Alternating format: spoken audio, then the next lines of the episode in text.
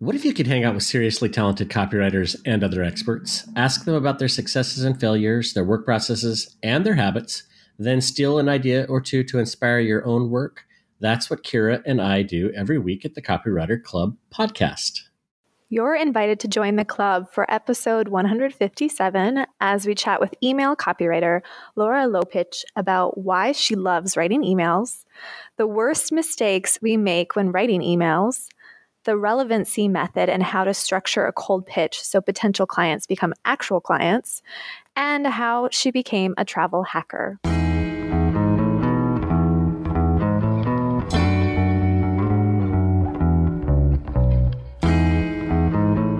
Welcome, Laura. Hey, Laura. Thanks, guys, for having me. I'm very excited to be here. Yeah, we're excited to chat, and uh, we want to kick this off with your story. So, how did you end up as a copywriter? I took a long detour through the legal field. I thought I thought I wanted to be a lawyer. You can blame like Jerry Maguire and all those like awesome, you know, John Grisham novels and all that kind of stuff for it. I just thought, yeah, this would be cool. I could I like arguing. I could be a lawyer. So I I did something smart and actually took a job at a law firm um, to see real world experience if a I wanted to be a lawyer before I spent B, all that money to get a fancy dancy law degree. uh, fast forward a couple years, and I figured out no, I didn't want to be a lawyer, but it was a really good job and I was learning a lot. I really liked the stories. So we were a civil defense law firm. For example, if you get in a car accident, we were usually the insurance for the law firm that your insurance company would hire to defend you against you know, the plaintiff, the person who's suing you. So I got to see some really interesting, really interesting cases and stories. People do some crazy, crazy stuff, let me tell you. um, but I got seduced by, you know, a steady paycheck and a good job until I just couldn't take it anymore. And I quit. And so at that point, I was like, well, what I don't want to go back and deal with lawyers. I was kind of tired of that industry. I knew I wanted to work for myself. I was tired of being under a boss. So I was kind of taking stock of the skills that I had.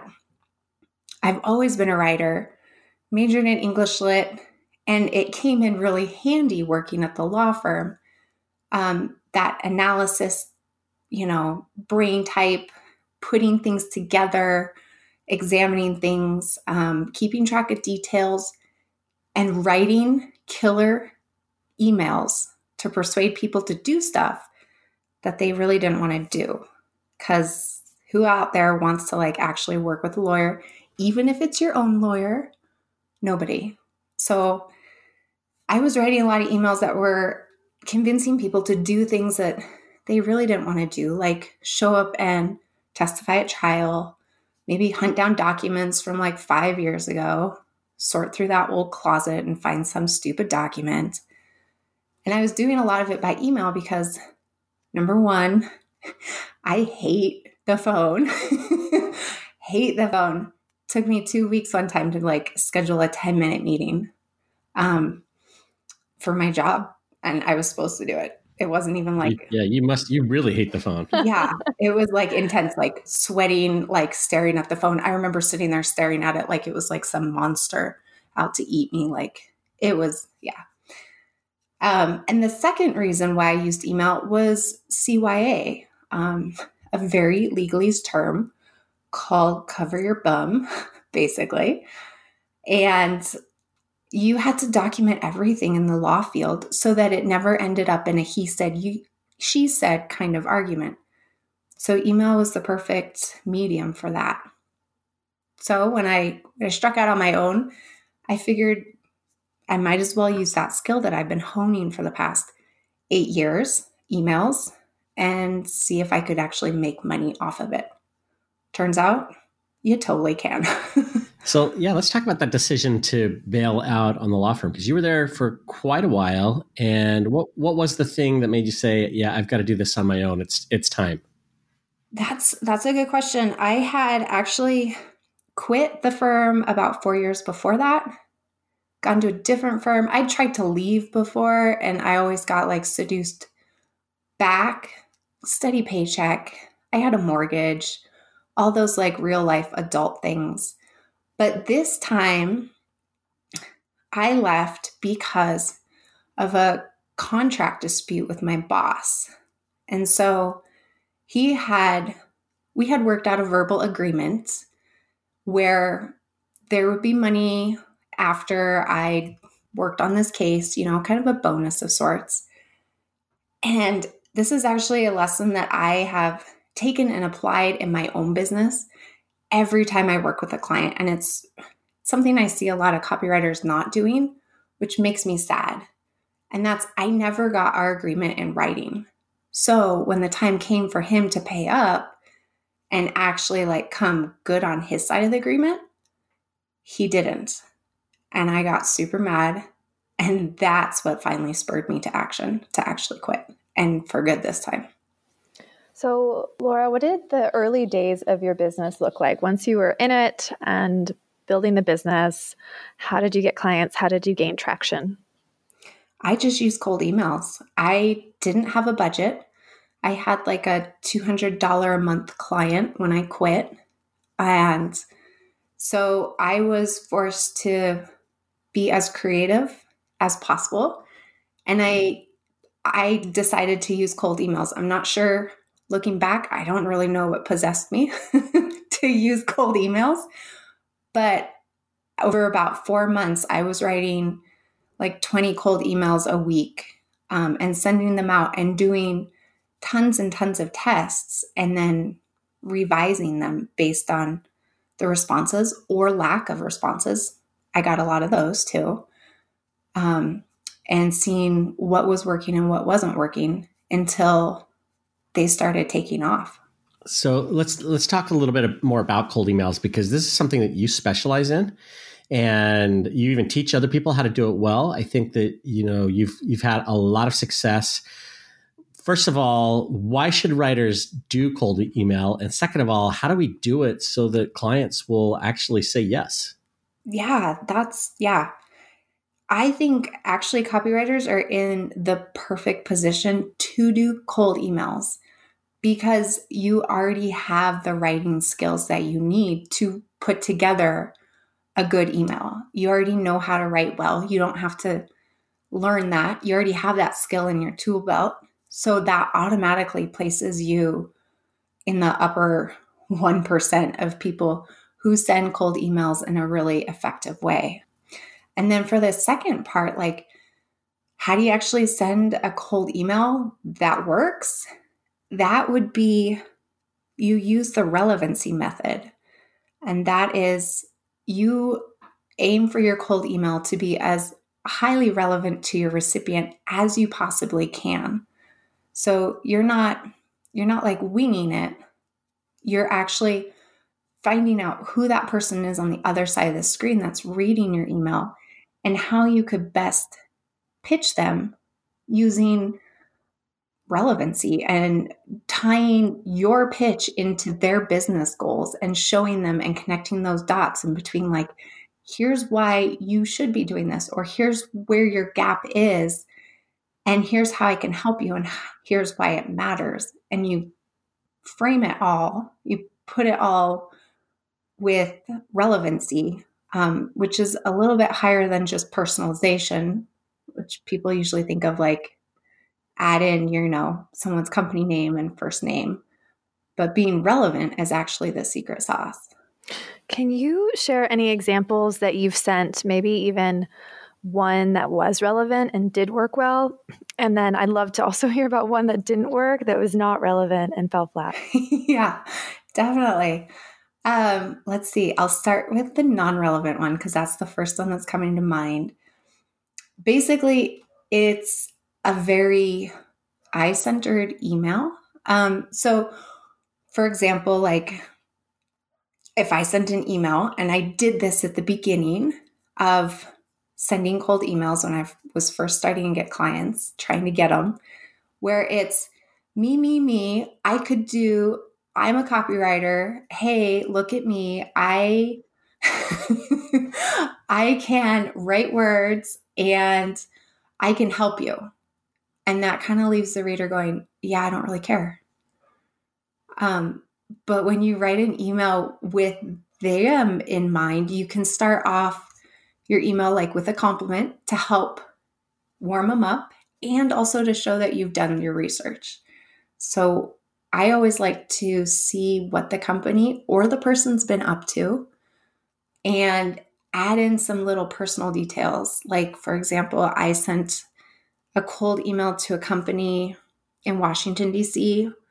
The time my brother lived there, I visited, I love that city. So I included something like that and was like, hey, I noticed you're in DC and I love that city. And he wrote me back like within a day and a really friendly response. But it doesn't even have to go to just being complimentary. Like if you tie in what you do to their business goal, for example, I write cold emails that get you more clients or get you more viable leads in your pipeline. That equals business growth, which equals customers, which equals more money in your pocket. So you kind of got to tie those dots together and say, like, it looks like you need help with your cold emails. If that's the case, I can help you get more clients and more revenue and you know achieve your revenue goal for the year. Does that make sense? Yeah, I think it does. I, I love that that you mentioned the difference between personalization and relevance because you're right. I mean, we see pitches all the time, you know, where it's like, hey, uh, you know, I heard you on a podcast uh, and it's you know dear rob or you know something like that but they don't actually pitch anything to me that I, will help me in my business right? In fact usually it's like can you know can we be on your podcast or can i write in, on your blog or can so it's all it's about them. So i love that you're that you're really focused on that. Are there other mistakes that we make when we're pitching as well besides the personalization versus relevancy? Yeah, a lot of times I see people being really scared to send cold emails. To be honest with you, I hear from a lot of copywriters in particular who might be really interested in sending a cold email. And they might have even gone so far as to like write up a cold email, but it's just sitting in their drafts folder in Gmail. Because the part that nobody talks about cold emails, and it you can write a stellar one, but you never know if it's a good one or not until you click send. And that's actually the hardest part is getting over that fear because really it's a fear of rejection. It's really close to being a fear of like stepping on stage and being in the spotlight and saying, Hey, look at me. I could help you with this. I know a little bit more about this than you might, and here's how I can help you. And I always use the metaphor of like asking a girl out or a guy out for a date. Like it's it's that kind of level of like, holy cow, she might actually say no, and then what would I do? um, so can you also talk about the process. So, also, what happens before you sit down to start writing these emails? How much time do you spend doing research to find the you know ideal clients what does that pre-email part look like that is like the most important part to be honest with you because once you know who that person is that's reading your email only then can you find the words to communicate with them. Um, and then you won't also be misunderstood. You understand what they like the language that they use. So, really, I spend a lot of time on research, and I can hear everyone groaning out there because, like, oh my gosh, people are always saying, like, how much time do I really have to spend on research? Like, I hear that question a lot. But it's it's seriously the magic that makes the cold email work. And only until you figure out who that person is can you actually write an email. Like those people who are pitching you, Rob, like they clearly have no idea how how to communicate to you or how to even like win you over to their side of looking at things and maybe convince you to you know invite them onto your podcast so i really like to spend a lot of time on the research. And that means indulging your internet stalker side a little bit more than you might want to admit you do.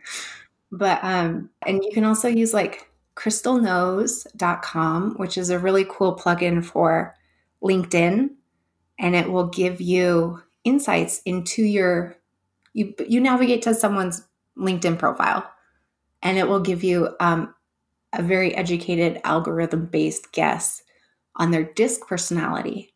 And it even includes like ways that they like to communicate and what you should say and how you should say it if you're having troubles coming up with those ideas on your own. And if you're listening to this and you want to pitch Rob, I will do the homework for you and tell you that Rob likes Coke Zero. So you just have to send him lots of Coke Zero and then you can pitch him anything and you'll get in. Whatever you want, he'll give it to you. If yeah, if only it were that easy, right? it is that easy. So, I, am really interested, Laura. Uh, you mentioned Crystal Knows. Is that the only thing that you do, or are you stalking them on Facebook? Are you looking at Twitter? You know, are, are you following around on social media? Are you looking at their website? Like, what are you doing to find out the things so that you can be relevant? What does your process look like? All of the above. I'll look at their Twitter feed. Um, I'll look to see if there's something on their Twitter feed uh, that I can I can build a connection around, like for example, if they have a dog, oh, hey, I have a dog too. What, you know, that kind of thing. If I can find some sort of, because what you're really looking for in all your research is a couple different things. One, you're looking for some sort of connection point, some sort of, um, not necessarily compliment, but some sort of connection. So it's akin to like striking up a conversation with someone at a cocktail party and you find out that, oh, hey, they really like John Steinbeck, or hey, they just watched the new John Wick movie, and you're like, oh, I really wanted to see that. How was it? You're looking for that.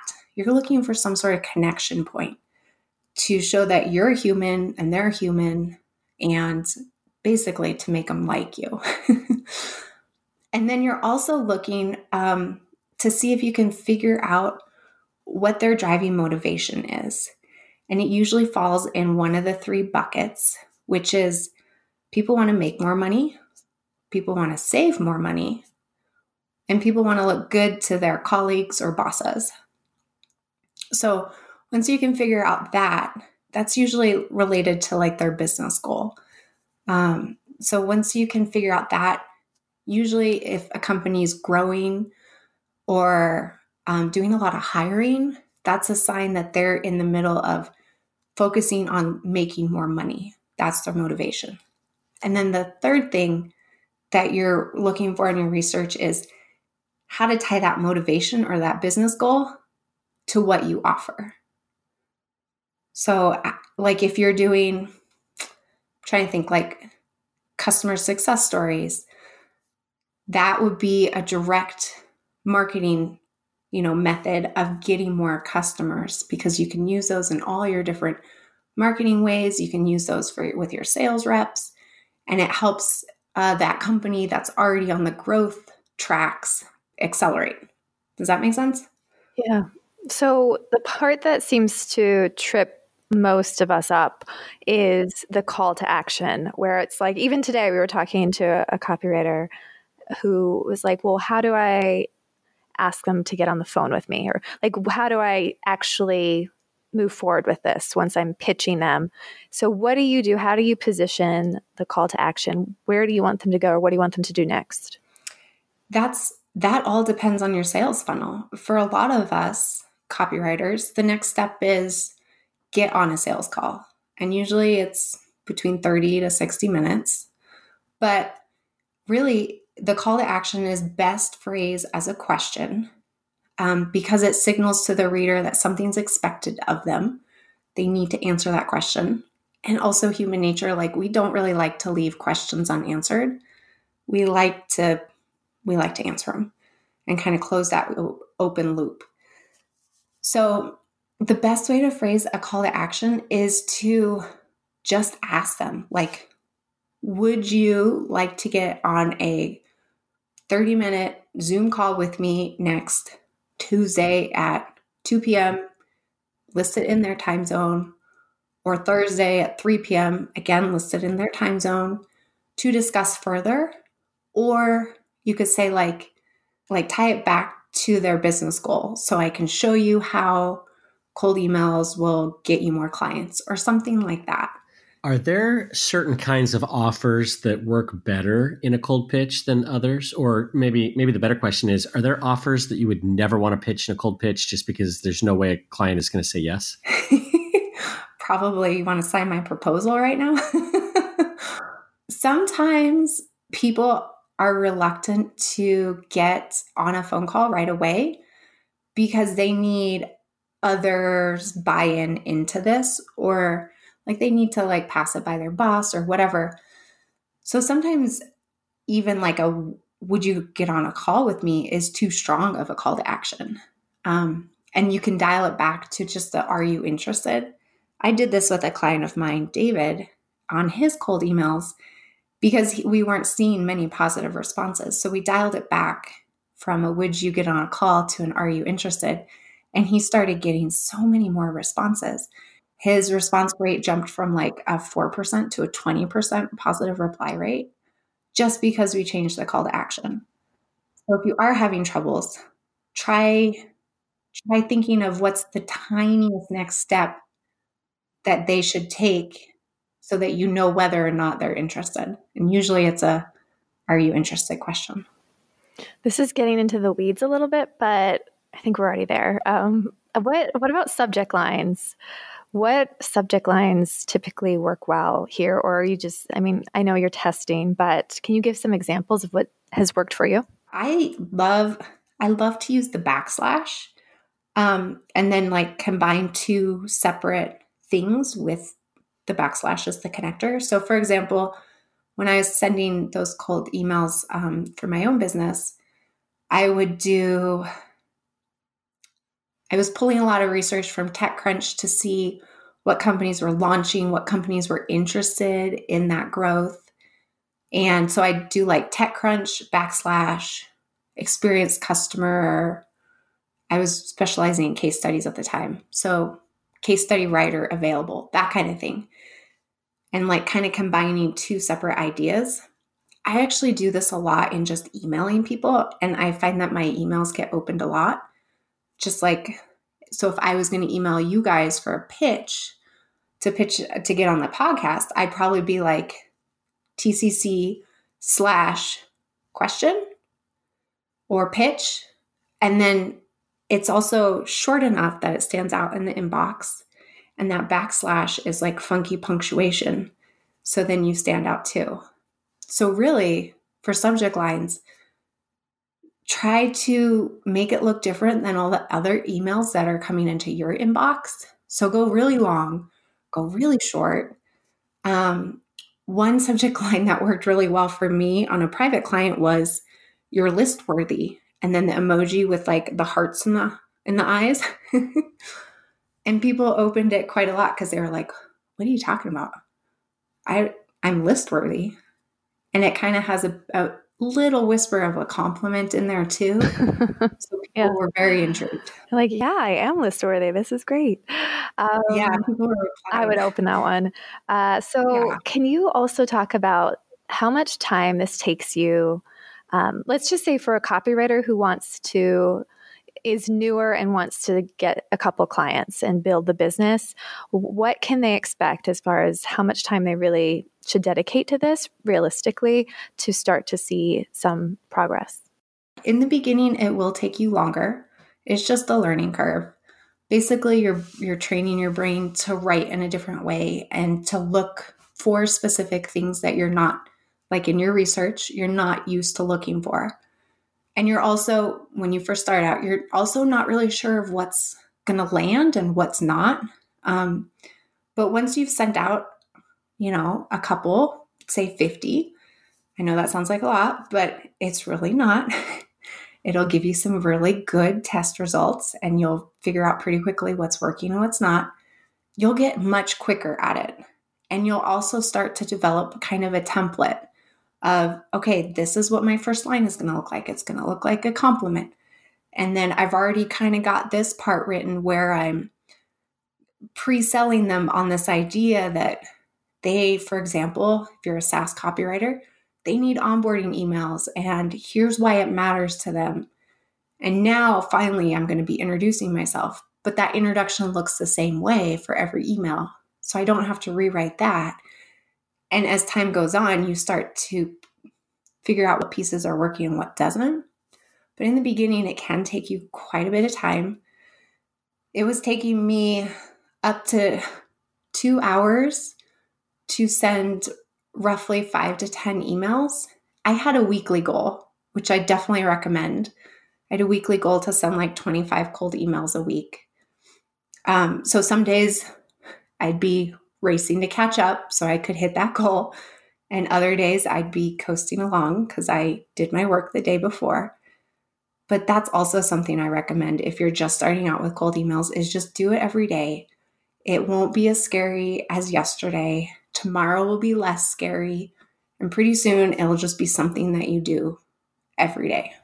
So, as I listen to you talk about all of the elements, you know, a, a catchy attention getting subject line, relevancy, an offer that clients can say yes to, uh, it strikes me that these are all things that we should be putting in all of our emails. Are there any differences between a cold pitch email and uh, an email that you might put in, say, a launch sequence, or you might send to your list as part of, you know, a, a weekly or even a daily uh, email campaign?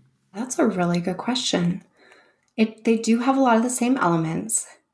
I would say that um, the difference, like say, like between a cold email and a weekly like list email, is that you haven't really built up that relationship yet. So it could come off if you write a cold email as that list email, could come off as like too much information.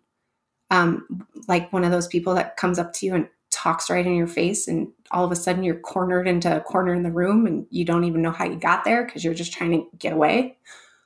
Um, so it could come off as like too intense. The other part is that you're not asking them to marry you right off the bat, if that makes sense. like versus a launch email, you're asking for them to take an action like now, right now, go click, go to the sales page.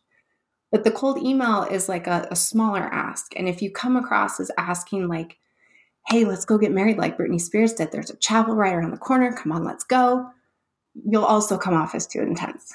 So you almost have to approach a cold email the way you would a bit of a nurture sequence email if you were going to liken it to any other email where it's it's a series of really small steps moving in one direction um, dude i love the dating metaphor because it works so well. So uh, it's it's basically like walking over to that hot chick or dude at the bar and asking if the seat's taken. And then your next step is hey can i buy your drink? And then the next step is hey what's your favorite movie? Um, and a series of slow steps. And so for a cold email, that would be like the initial cold email, and then follow up, and then follow up without being too aggressive, but just following up and making your interest known, but not crazy creepy. Does that make sense? yeah. I think I need two more steps, or maybe more than that, before even sitting and pulling up to the stool next to the guy I'm about to hit on. I think I need like five steps before that. Um, so, specialization has been big for you and your business. Um, so, can you talk about the catalyst for you? I mean, it sounds like you really knew cold email was your strength from the beginning, but can you just talk a little bit more about how specialization has impacted your business, has helped you, um, the different ways it has helped you, and well, I'll stop asking questions. That's a lot of questions right there. just, like keep asking questions. um, I, it's nice to hear that it looked like specialization in cold emails was like the way I was supposed to go. But the truth is, like, I had no idea for the first like year and a half of my business. I was like a fish out of water. Like, they all talk about specialization, but what do I have to bring to the table? That feeling. And I honestly just fell into it um, because I was going to pitch copy hackers for a blog post. And I was racking my brain to come up with something different and something that they hadn't talked about, and then something that I had done. And so I finally landed on cold emails. And at the time, I had no idea people had such a fear of cold emails and a, such a reluctance to send them. I just was like, well, this is what I did. Isn't this normal? Like, boom. Uh, so I totally stumbled into it. Um, so if you're out there listening and thinking, man, I should niche down or I should specialize, it's coming. Don't don't sweat it. Like it's coming and it just might pop up in a really weird spot for you. Just follow it, see where it leads you. And once you settled on emailing as your thing, like what have you done since to really solidify your position in the market? I've really tried to eliminate my other offerings. So for a while there, I was like doing landing pages and I was tempted by the glittery world of SaaS onboarding. and um, I decided that it wasn't really worth the time and effort it would maybe take to become an expert on those levels. And maybe that was phase two or phase four of my business. And right now I'm in the cold email phase and I it's working. So I'm doubling down on that because it's working. And so I've I've narrowed down my offerings to focus just on that. And also like my approach is very different than what you typically hear of for cold emails, which helps me stand out because of that relevancy method and because I take a very different approach. And then I I tried to share my knowledge as freely as I could on different platforms. So I pitched a couple blogs. Copyhackers, um, they lifted me up to the stars because of that blog post that I pitched them. And it, it it's basically a train that hasn't stopped moving. Yeah, I love how you're saying you mentioned it's I think you said it's a phase. Like right now you're focused on cold emails, but it's it's not forever and at some point your business will pivot, your offers will change. And I think that's the right way to look at specialization and niching down too, because it isn't forever. And I feel like we all get stressed out by thinking it's like this long-term commitment and it's it's really not that way and it, it does give you the momentum you need to grow your business as you're figuring out your next direction so i want to ask you about because we're talking about authority i want to ask you about shine bootcamp uh, which i discovered that you spoke at Shine Boot Camp a year ago, and it's relevant to me because I just spoke at Shine Boot Camp this this past weekend. So, can you just talk a little bit about what it is um, and how it's changed you on a personal level, professional level? I'm really excited to talk about Shine. Um, so basically, it's it's it's a boot camp that ends in a conference. I guess is the best way to describe it.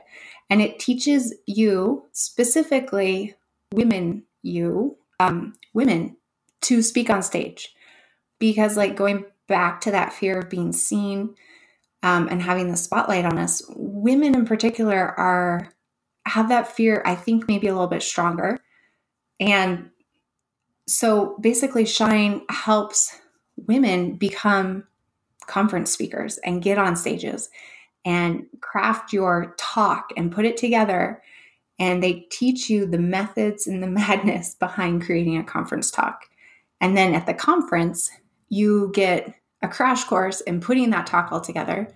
And sometimes, I don't know about your talk here, but mine went from like radically different by the end of that weekend. I entered with like a half baked idea and came out with a fully fleshed talk.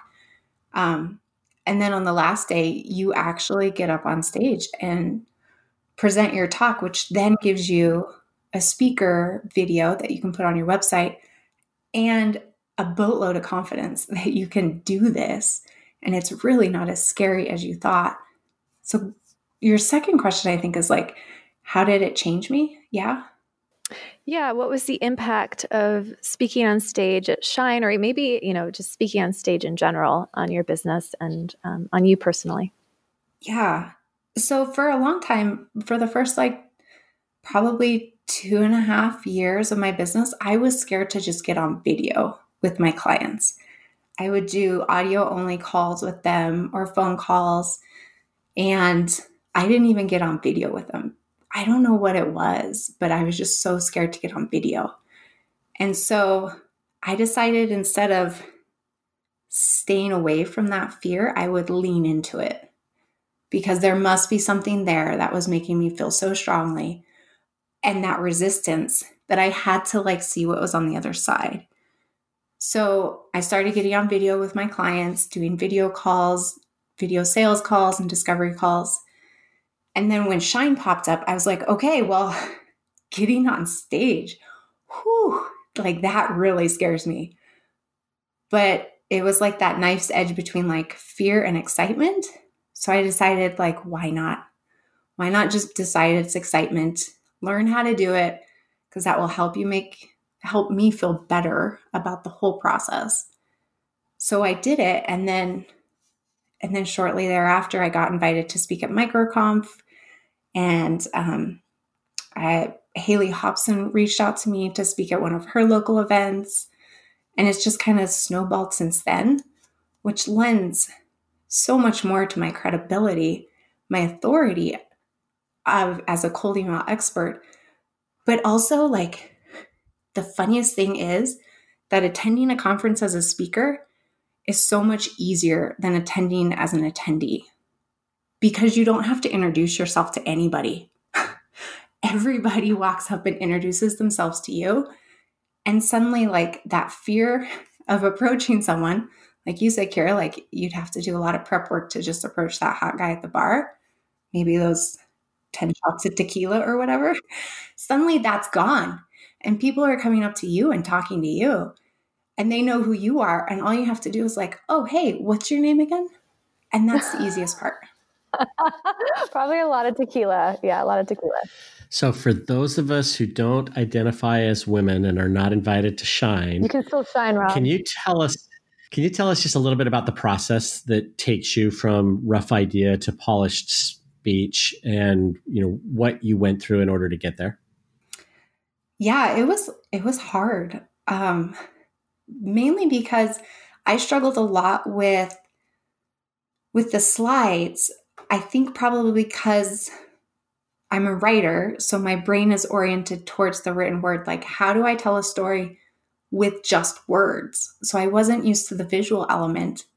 So I struggle a lot like, what should my slides look like? What do I put on these things? How do they like supplement my talk? I don't get this.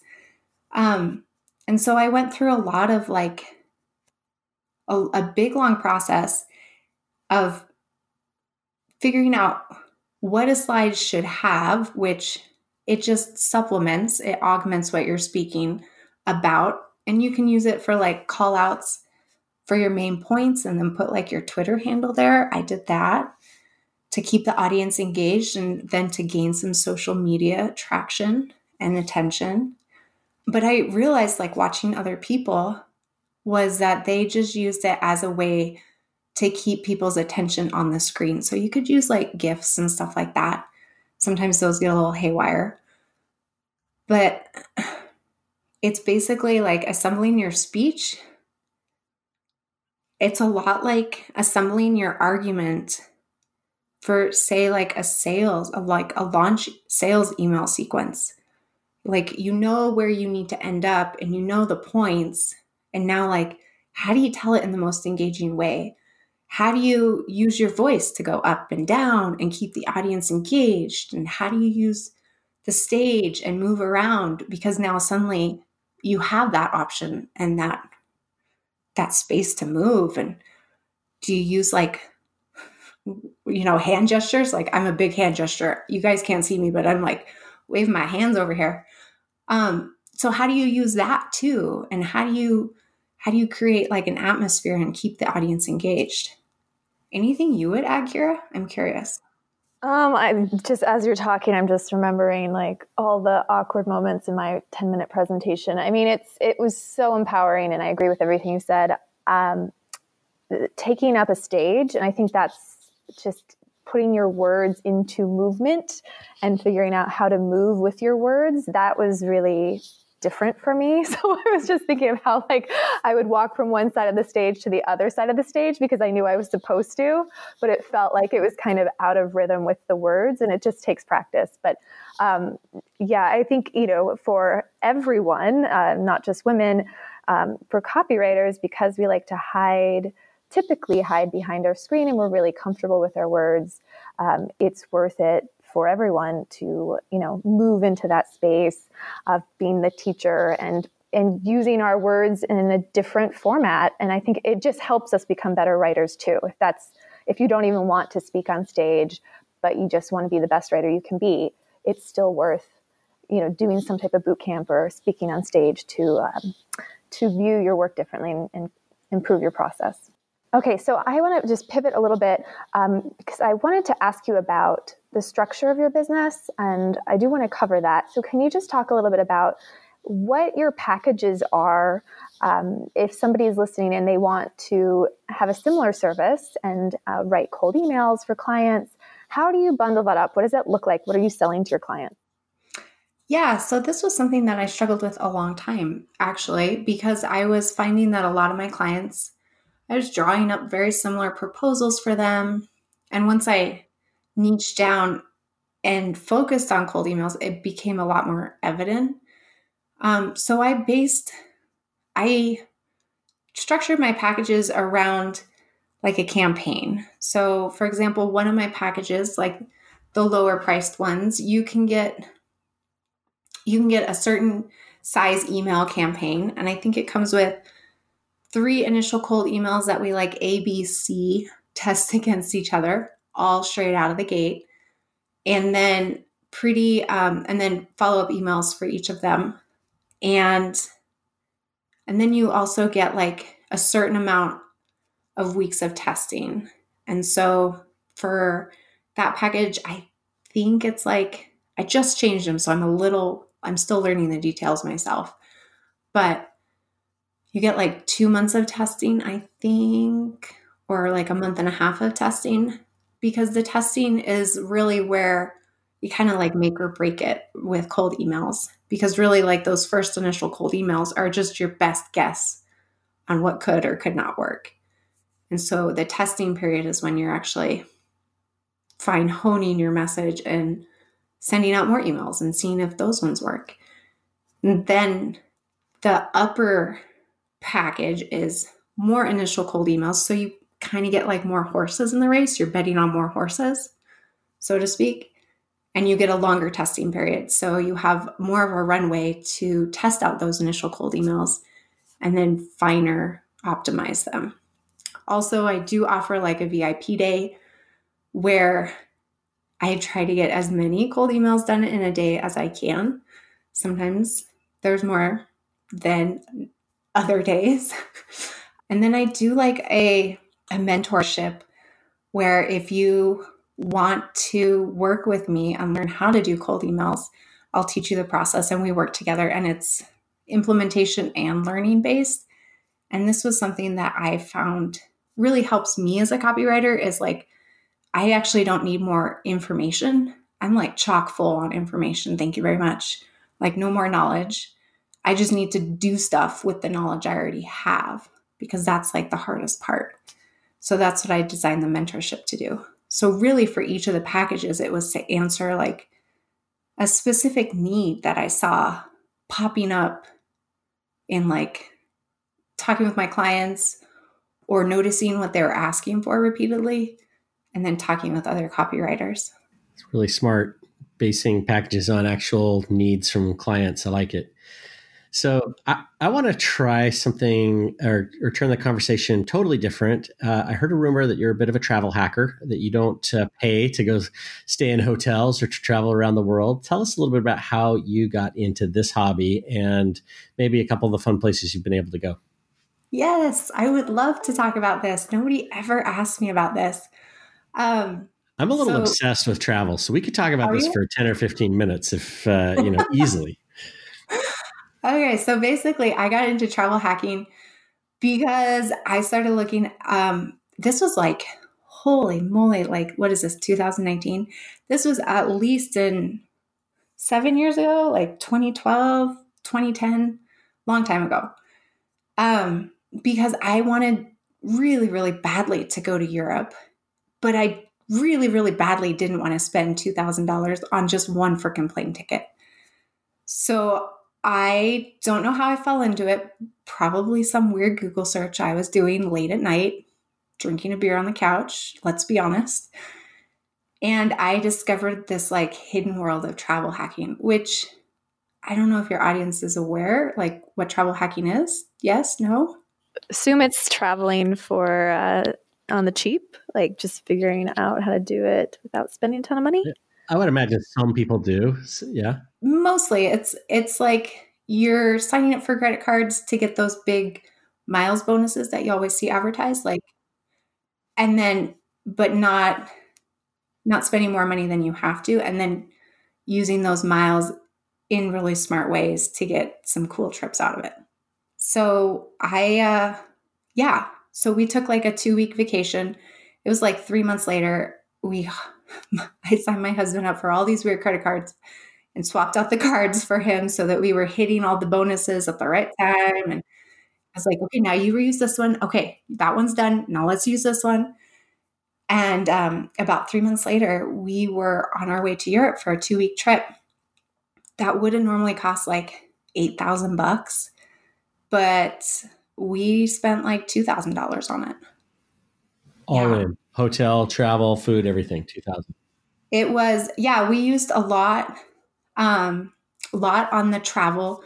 We actually ended up getting another kind of like a half a trip out of it to New York City later in the year um, so we got like a trip and a half out of the plane tickets. And then we got all of our hotels covered. We did stay in an Airbnb in Paris, which unfortunately is like in this gray area for travel hacking Airbnbs. You can't really, nobody's figured out how to like cash in points for Airbnb stays yet.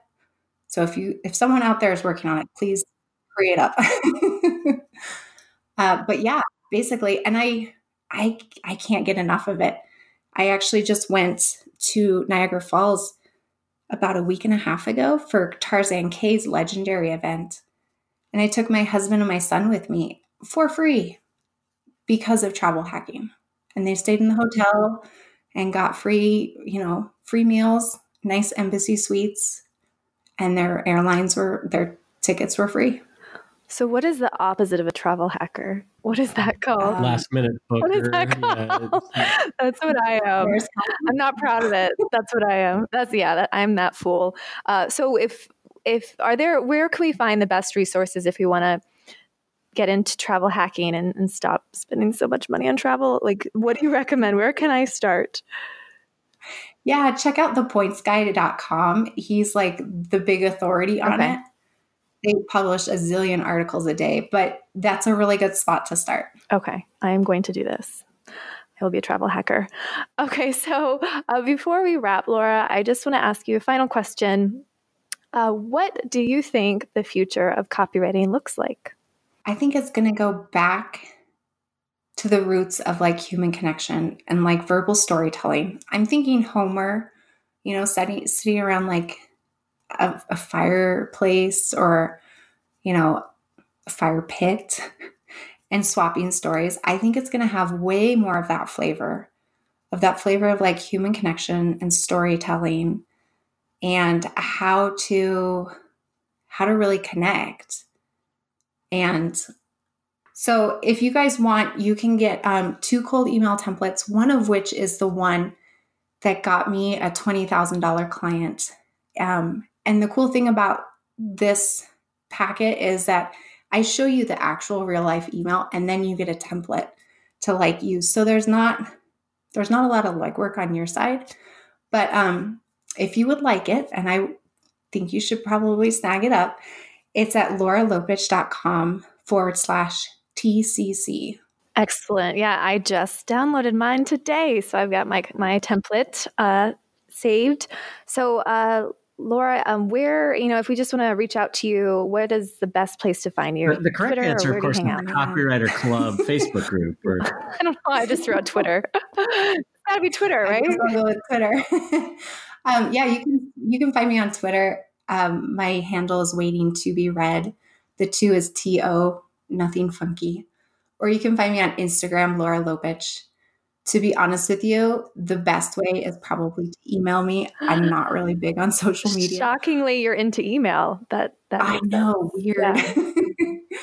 but yeah, you can definitely email me um, at just Laura at lauralopuch.com. Very cool. Thanks, Laura, for for spilling the beans on cold pitches and helping us get better at email. We really appreciate it. Yeah, thank you so much. Thank you for having me. I really appreciate it, and it was a fun time.